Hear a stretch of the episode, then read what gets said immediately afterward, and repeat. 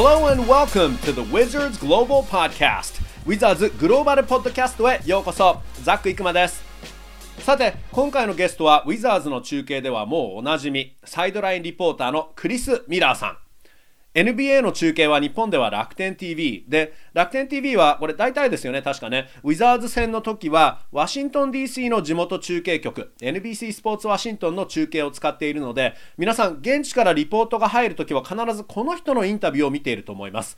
シーズン前にもポッドキャストに出演していただきましたが今回ウィザーズグローバルポッドキャスト2度目の出演となりました。ウィザーズの名物リポータークリス・ミラーさんです。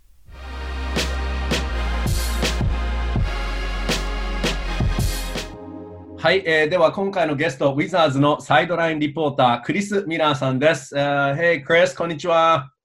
こんにちは。How are you doing?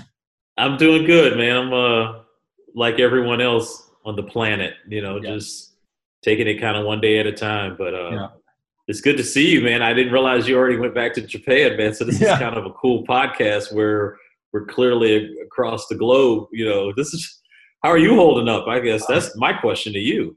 Yeah, I'm good. Um, for sure. Um, you know, I've been back in Japan since the beginning of April, and you know, like I was saying to you earlier, things are not as restrictive in Japan as they are in the U.S. Uh, but still, um, you know, there's a lot of restrictive measures in place, things that are you know here to keep us safe. So we just have to follow that. Um, I'm just going to interpret that real quick. えー、クリスさん、まあ今ね、アメリカの生活、一日一日をもうなんとかね、えー、やり通そうということなんですけど、今日はあの、すごく僕に会えて嬉しいって言ってくれてるんですけど、えー、非常に今日はね、僕は日本にいて、クリスさんはアメリカですので、国際的なポッドキャストになったねということなんですが、um, how are you holding up during the shelter in place? That's still going on、uh, where you live in Maryland, correct?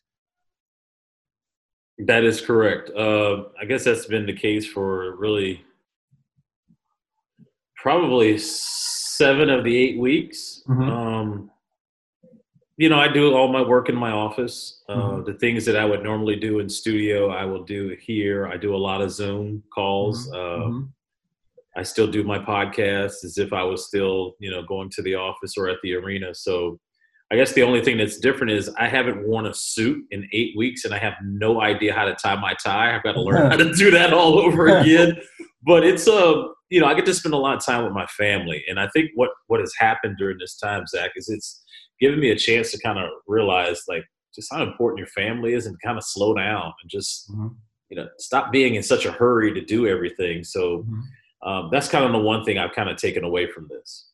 Okay. Okay. えーまあ、今ね、えー、クリスさんは、えー、DC の郊外、メリーランド州に住んでいるんですけど、えーまあ、メリーランド州でもここ7週間、8週間、えー、シャットダウン生活が続いていて、まあ、あの、家でとにかくいつも仕事をしているということなんですけど、リモート的にたくさん仕事をされていて、えー、まあ、ズームを使ってたくさん会議をしたりとか、ポッドキャストも引き続きたくさんやっているそうなんですけど、ずっとスーツを着ていないから、ネクタイの締め方を忘れちゃったよと言っていて、まあ、ただ、その、今この時間帯っていうのはとにかく家族と、え、時間をたくさん過ごすこともできるので、すごくそういう意味ではいい機会になっているということですね。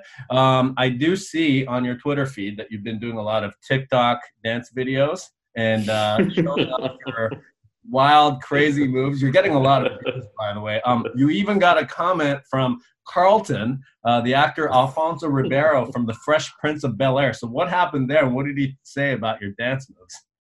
So a friend of mine that I used to work with in Iowa, his name is Jess Settles. Uh, he actually sent the video to Alfonso Ribeiro and asked him to actually critique it. And uh, he, he said I did really good to begin with, and then it kind of got off the rails once I started uh, really getting into it. it's just, I don't know, man. TikTok was something I had no idea what it was until I did. Since I've been home with my family and my daughter brought it to my attention, I just looked at it and I was like, this is kind of cool. This is uh, you know, people kind of stepping out of the bounds of just being like buttoned up and professional and I was like, why not, man? I mean, listen, I got to find some positives in this negative of this pandemic. So I decided that I was going to show off some of my old school moves. And little did I know, people were looking at it, calling me the TikTok dad with the moves that I've, uh, I've kind of embraced it. And I have actually more TikTok followers than Twitter followers. So what oh. does that tell you?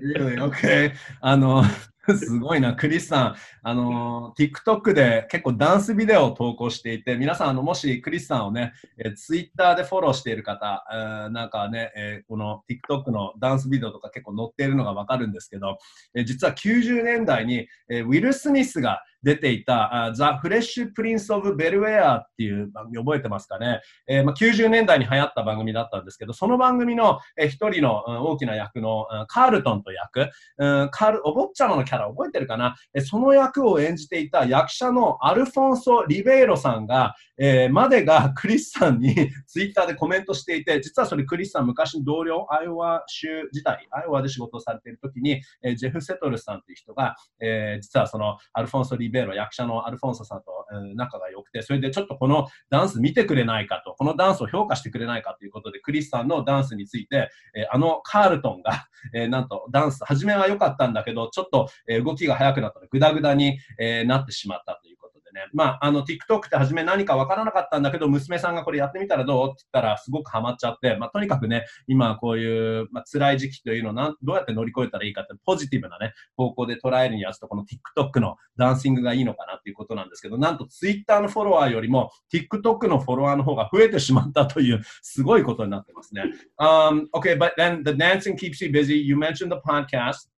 And you have been doing a lot of podcasts. Most recently, I think with uh, unless you've done more podcasts in the last few days, but I know a couple days ago you did a podcast with Quinn Cook uh, and also Jeff Green. Uh, tell me about that podcast and what you guys talked about on that podcast.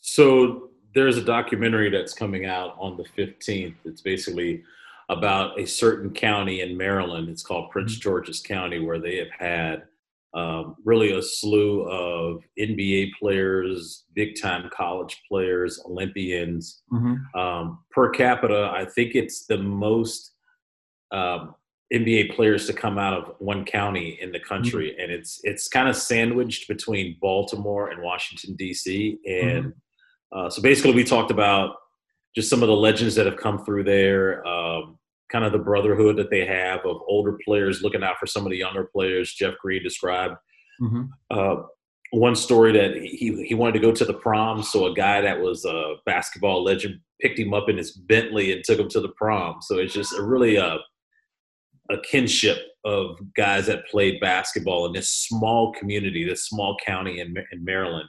Mm-hmm. And uh, the documentary comes out May 15th, and it's uh, it's co-produced by Kevin Durant mm-hmm. and uh, Quinn Cook, mm-hmm. uh, also Victor Oladipo and Rich Kleiman, which I, which I think is Kevin Durant's business partner. So that's coming out May 15th on Showtime. So we kind of did a podcast on that just to kind of talk about what people can expect. And mm-hmm. uh, it actually really turned out really well. Just, you know, kind of understanding for people that are not from here to kind of understand the culture of basketball and kind of how important it is for this region. Sure, sure. あの実はクリスさん、最近の、えー、ポッドキャスト、すごくポッドキャストたくさんやられていて、えーまあ、実は最も最近のポッドキャストでは、えー、クイーン・クック選手、えーと、ウィザーズあ、失礼、えー、ウォーリアーズのクイーン・クック選手、あと、えー、現在ロケッツにいて、昨年は、えー、ウィザーズにいたジェフ・グリーン選手が、えー、ポッドキャストのゲストだったんですけど、実はあのどういう話、えー、共に DC の郊外出身の選手たちなんですけど、えー、このポッドキャストのテーマとしては、今月アメリカでリリースされれる、えー、なんとケビン・ドゥラント選手がプロデューサーを務めているドキュメンタリーがあるんですけど、そのドキュメンタリーについてクリス・ミラーさんが話をされたということなので、まあ、特に DC の郊外、えー、DC の北東にあるプリンス・ジョージズ郡って、これメリーランド州にあるプリンス・ジョージズ郡、DC の郊外なんですけど、とにかくそこから NBA の選手がもう生まれる数が半端ないんですよね。本当に、えー、今、クリスさんもおっしゃっていたんですけど、アメリカにある郡の中では、一番その人口の、うん、郡にある人口に対しては、NBA 選手がたくさん生まれているんじゃないかというところで、まあ、ちょうどこれ、DC とボルティモアの間にある郡なんですけど、まあ、ボルティモアだったらもちろんカーメラ・アンソニーとか有名なんですけど、まあ、あのプリンス・ジョージズ郡出身の選手だと、ケビン・ドラントとかビクター・オラディポ、マーケル・フルツ、スティーブ・フランシス、えー、ちょっと遡ると、エイドリアン・ダントリーさんなど、え、レジェンドがたくさん生まれていて、なんでこれが、こういう現象があるのかということに関してのドキュメンタリーなんですけど、まあ、そんな話をしたということで、まあ、実はそのジェフ・グリーンさんは、実は高校のダンスに行くとき、なんとそのバスケットボールの、えー、コートの先輩、結構その、えー、みんなが住んでるところの、えー、広場とか公園でバスケットボールをみんなピックアップして、そこでレベルを高めるみたいなんですけど、なんとベントリー、高級車のベントリーに、え、乗って、その先輩がジェフ・グリーンを迎えに来てくて、ダンスに連れてってくれたって、高校生並みじゃないよな、みたいな、えー、感じるんですけど、by the way, and that documentary is called In the Water, right? Basketball County Correct. In the Water. Um, yep. I know Coach David, David Atkins, uh, the Wizards' assistant coach, also um, he he taught a lot. Um, he coached a lot. He coached uh, in Princess Prince George's County at uh, Montrose uh, Christian. Uh, that's actually in Rockville, but in any case, at Dematha as well. But what he talks about, so there's something in the water uh, in Prince George's County. What is it about the water? What is it about the area that produces so many players? Do you think? I mean, it's a really good question. I mean, it's just it doesn't matter if it's players today, players 10 years ago, 50 years ago. Uh, there's just something about uh, the, the level of competition and the pride factor as it pertains to basketball that um, really spans generations. Uh, I can't explain it. I guess the, the, the, the the in the water thing is kind of like you know if, if you drink water in PG County, you're going to end up being a really good basketball player. But right. it's almost as simple as that. It's like you you you're taught at an early age that when they put a basketball in your hand, you go to the local court, mm-hmm. you play until you win, and it's so highly competitive. And every guy that I've really talked to that is from PG County talks about mm-hmm. uh, really learning uh, how to play the game with a little sense of toughness, a mm-hmm. little bit of arrogance, but also knowing that you can compete with anyone on a global stage. And you're seeing it with guys like Victor Oladipo, Kevin mm-hmm. Durant. These are all stars. You know, you got an NBA champion in Durant. I mean, Quinn Cooks won an NBA championship. All these guys coming from just just one small county that's less than a million people. And Zach, I think that kind of really puts it in perspective when you think about it. Yeah. Think about like the state of California. A right. lot of NBA players have come through there. That's a state. We're talking about a small county sandwiched between Baltimore and Washington, D.C., that's less than a million people, and yet they have produced so many players. うん、I see.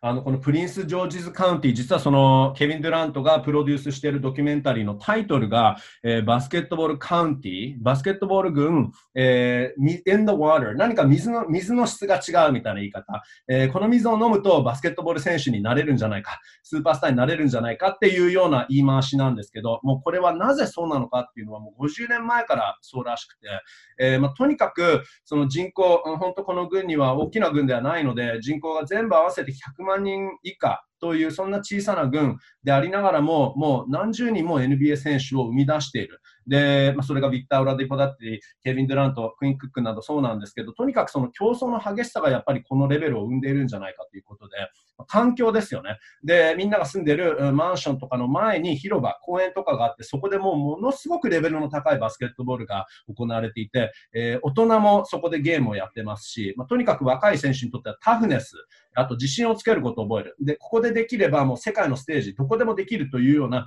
自信がつくんじゃないかという、それが理由じゃないかなと言っていますね。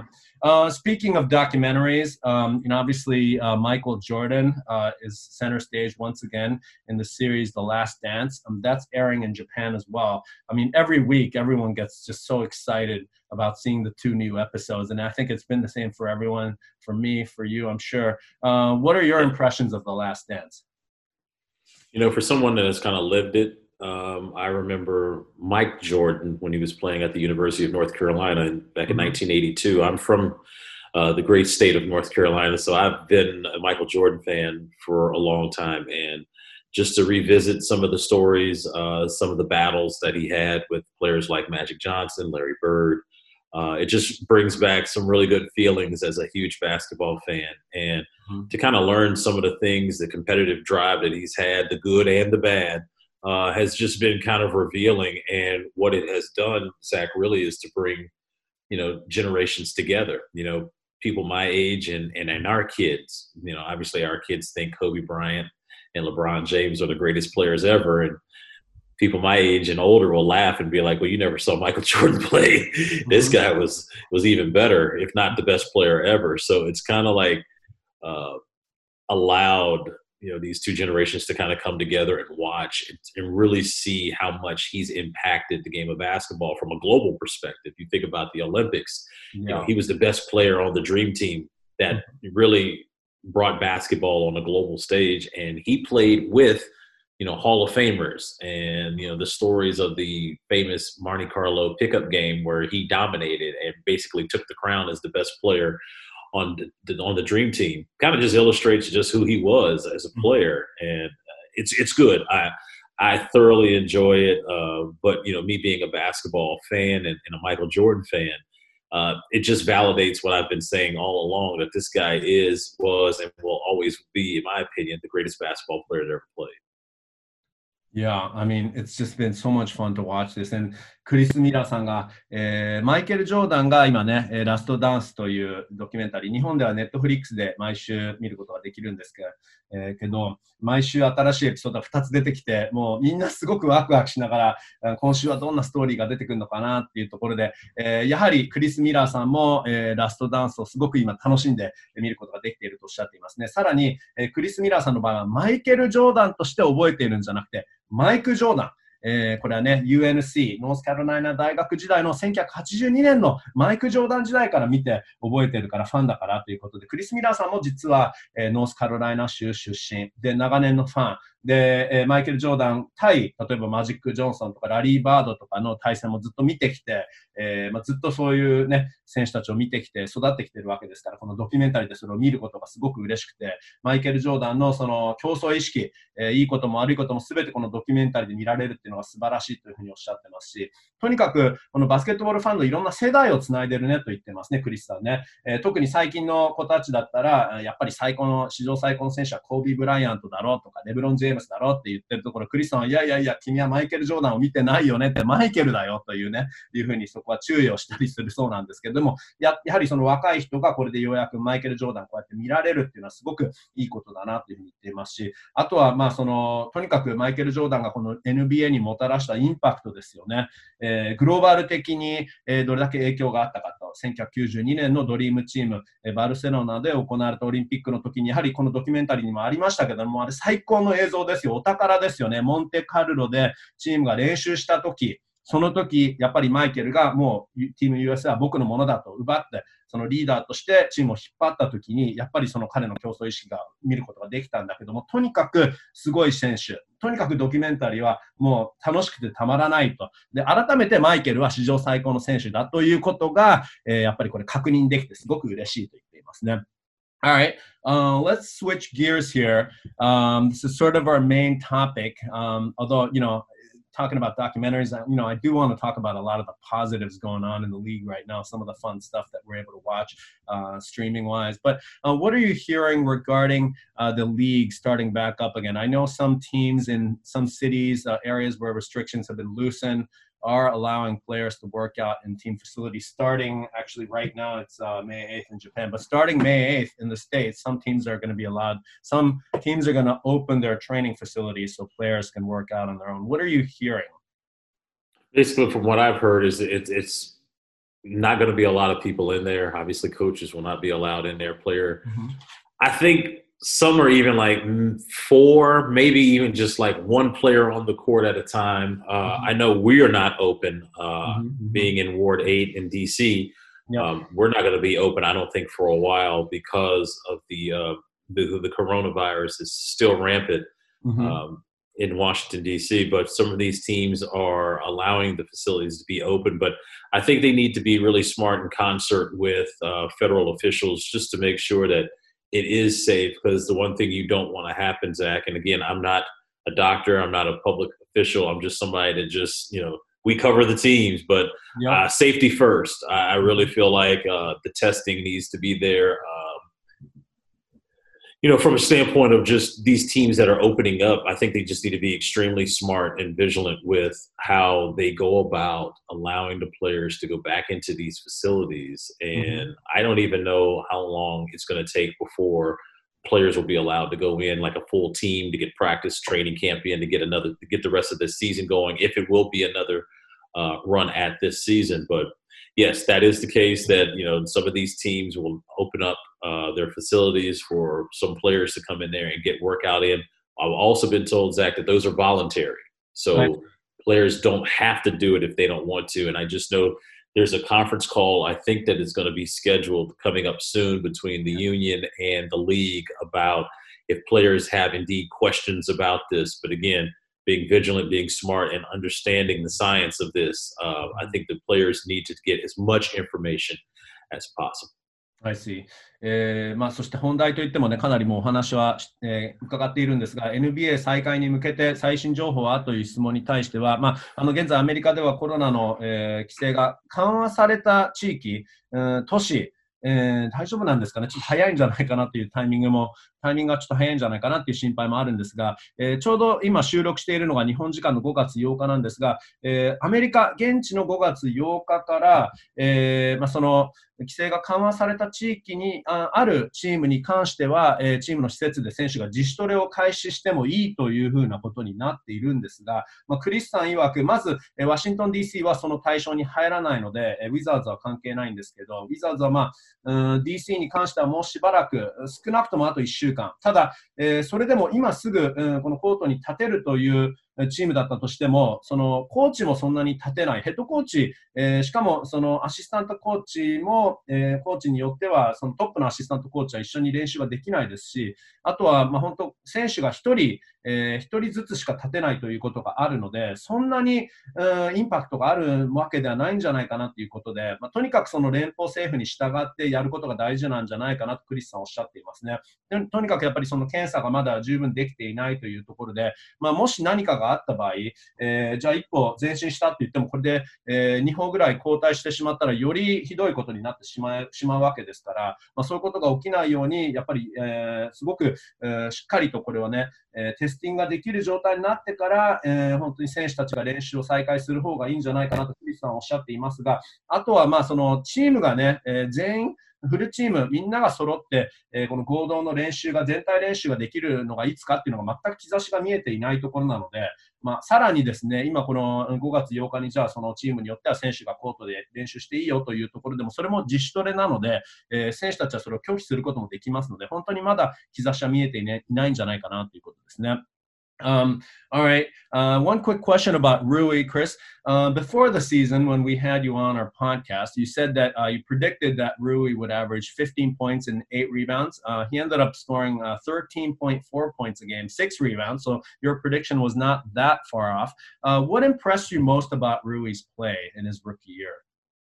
the, the game just didn't seem the game didn't seem fast to him. I, I think I said that before mm-hmm. the season started is I, I just I really liked his maturity and just the way that he approached the game. He was never really too high or too low with you know having a good game or having a bad game. It was come back to work the next day and, and continue to improve. And I thought he worked with the coaching staff well in terms of his video studying and applying that what he's learning on film and putting it out on the floor.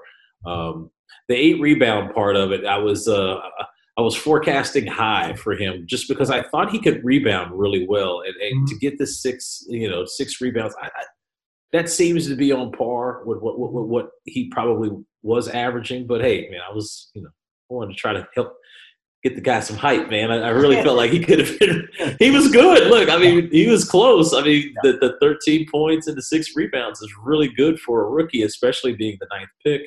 Yeah. Um, and the fact that a lot of people didn't see him play because you know he's playing over in Gonzaga, but yep.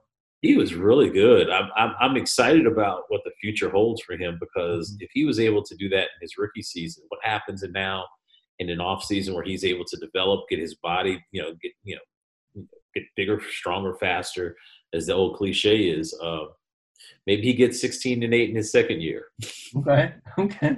Um, 実はクリスさん、えー、シーズン前にね、えー、ポッドキャストにクリスさんをお招きしたときに、このポッドキャストをお招きしたときに、1試合平均、えー、ルイ選手、八村選手が15得点、8リバウンドの、えーま、平均、そんな成績になるだろうというふうに予想されていて、ま、実際13.4得点、6リバウンド、結構予想が当たったんですが、え八村選手の一番すごいところはということについては、ま、とにかくいつ見ていても慌てなかったと。えー、本当に安定していた、ルーキーらしからぬ、えー、プレー、そういう安定感を見せてくれたと、波が本当激しくなかった、うん、ハイにもローにもならなかったということで、とにかく地道に淡々と、えー、黙々といつも、え望んでいた、それがすごかったということで、あとはま勉強家だし、あとは修正ポイントっていうのもちゃんと修正修正はできたし、まあ、あの8リバウンドということについては、わざと僕はちょっとそこはね、予想の時上乗せしていたんだよと、クリスさんも言っているんですけど、だけど、まあ本当に13得点、6リバウンド、えー、上的だと。で、まあ、本当に今後が楽しみ、えー、さらに大きくなって、えー、強くなって、そして速くなれば、もうこれ、ルーキーでこれだけできれば、もう本当に2年目、3年目って楽しみだなということなので、えー、来年はね、16得点、8リバウンドというね、えー、そんな予想を、えー、言ってくれるんじゃないかというふうにね、言っていましたね。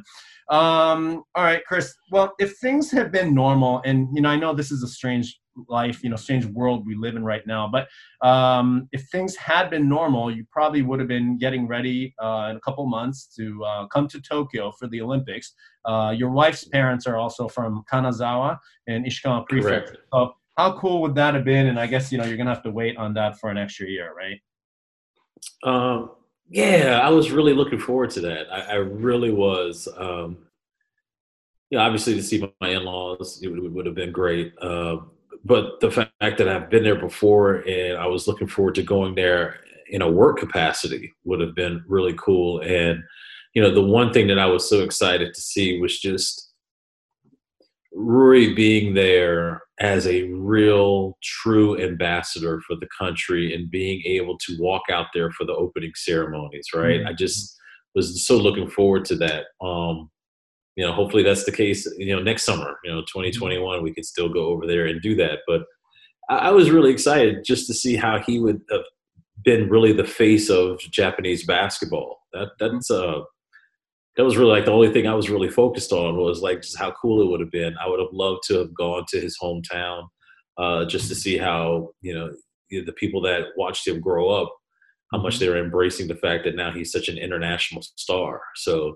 a part of a, a part of all of that was just to be in his environment, mm-hmm. uh, to see how he grew up, mm-hmm. um, mm-hmm. and now to be really the face of Japanese basketball in his in his home country in Tokyo, where all eyes would have been on him. Uh, that was something that I was really looking forward to seeing. I see.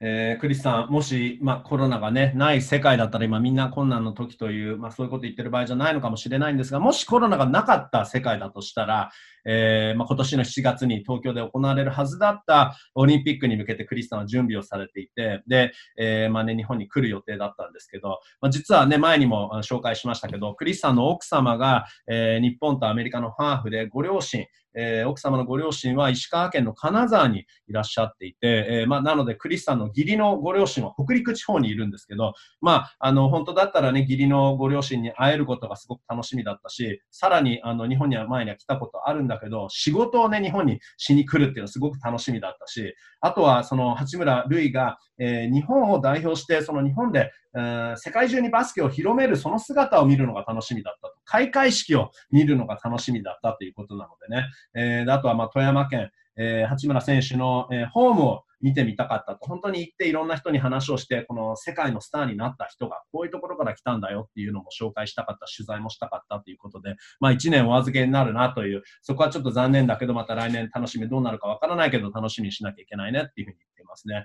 Um, in the meantime,、uh, and you mentioned that this, you know, period, um, you know, being locked down at home, you're spending time with your family. Uh, I know that you have eight kids. Um, they're, I guess, all over the U.S. though. Um, and Mick, I think, is it your oldest son who is a sports? That's reporter, correct. Right, and he made a big announcement yesterday. Uh, so tell me about the big an- announcement that your son Mick Mick made yesterday. Well, he was the weekend guy, KPER. I think I'm saying the, the affiliate right uh-huh. um, uh-huh. In Washington State uh-huh. and uh, he has just been now named the sports director. So he will be managing that department.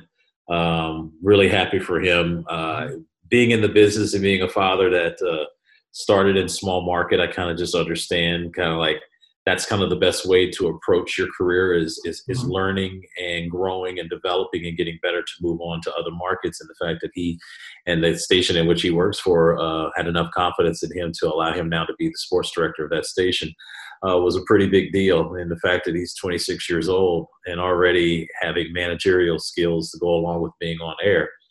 For me, I'm just a happy, I'm a happy father, one, and two, someone that's in the industry also very impressed with his ability to get um, his career off and running at such a young age and already having that kind of title uh, next to him. So mama's happy, I'm happy. You know, he gets a little bump in pay too, which is always good. So I- I'm really happy for him.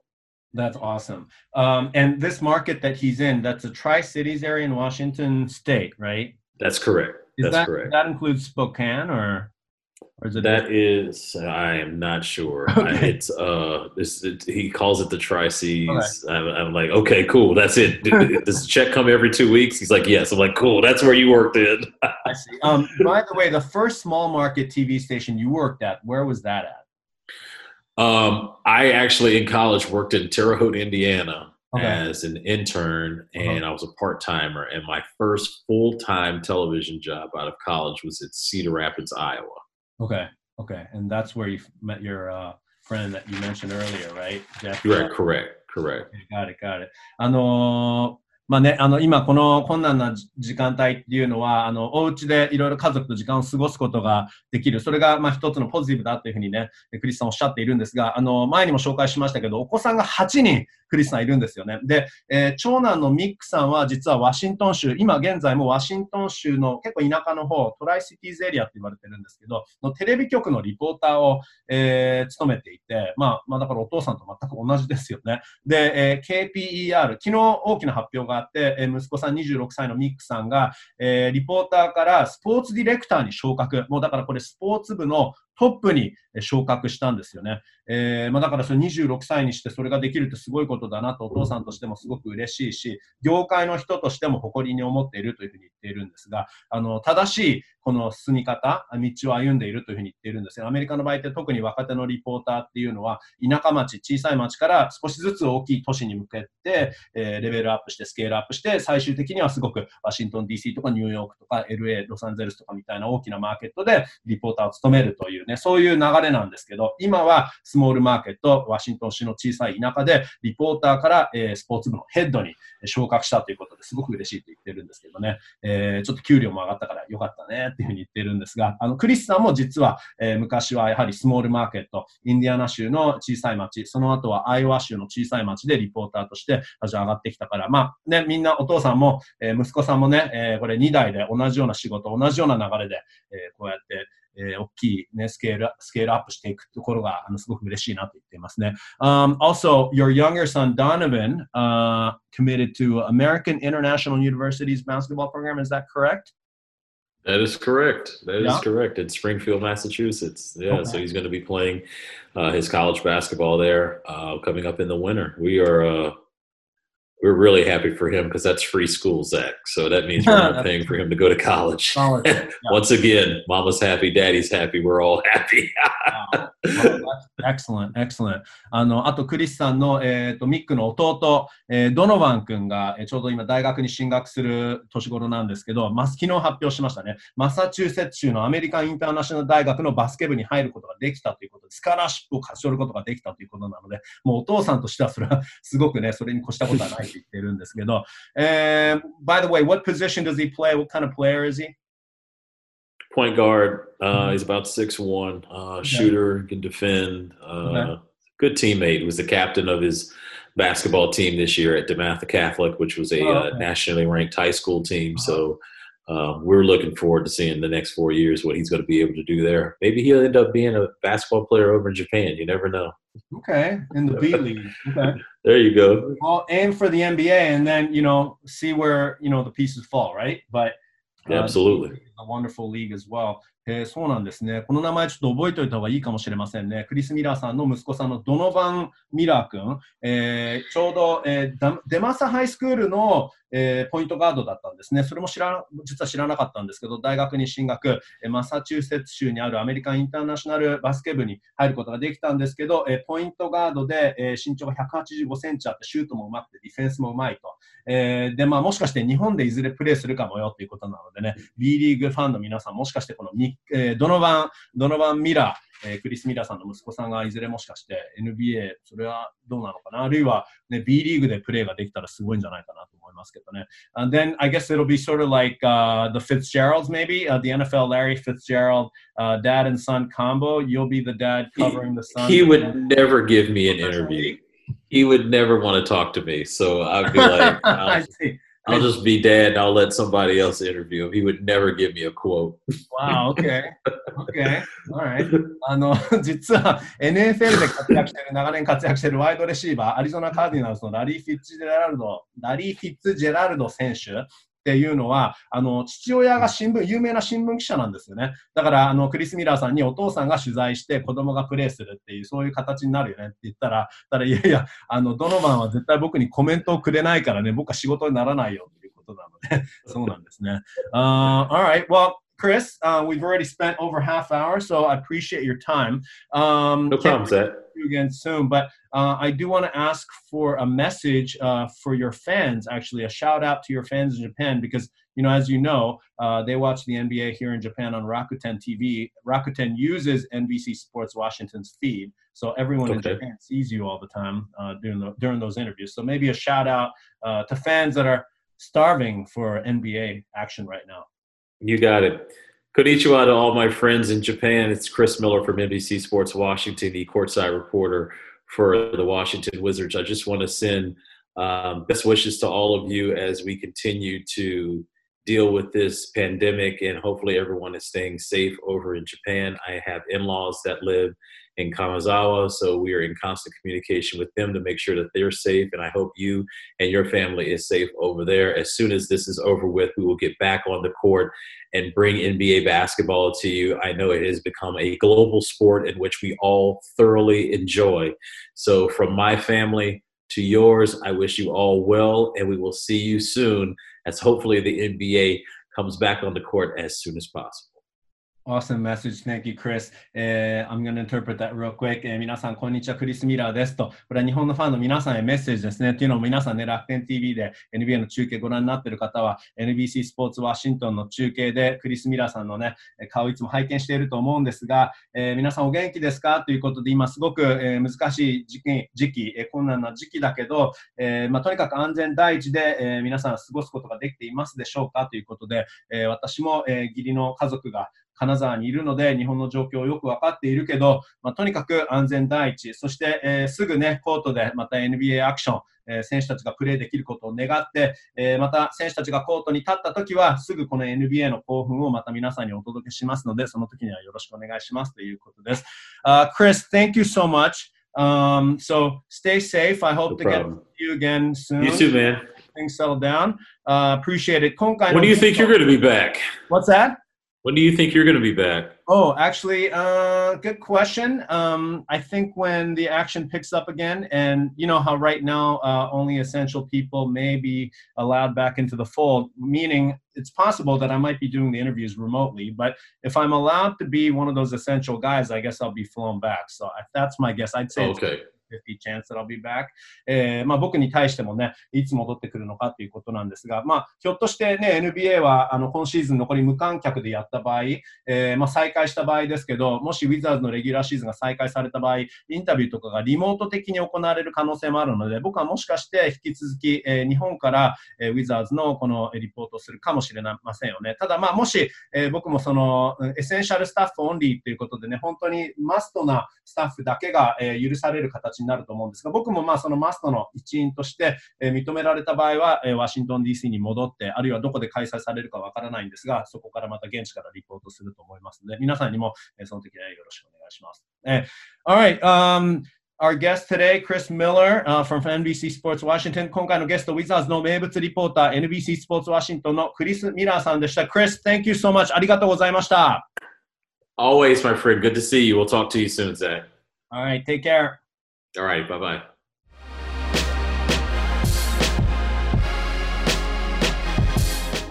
はい、えー、というクリス・ミラーさんでした。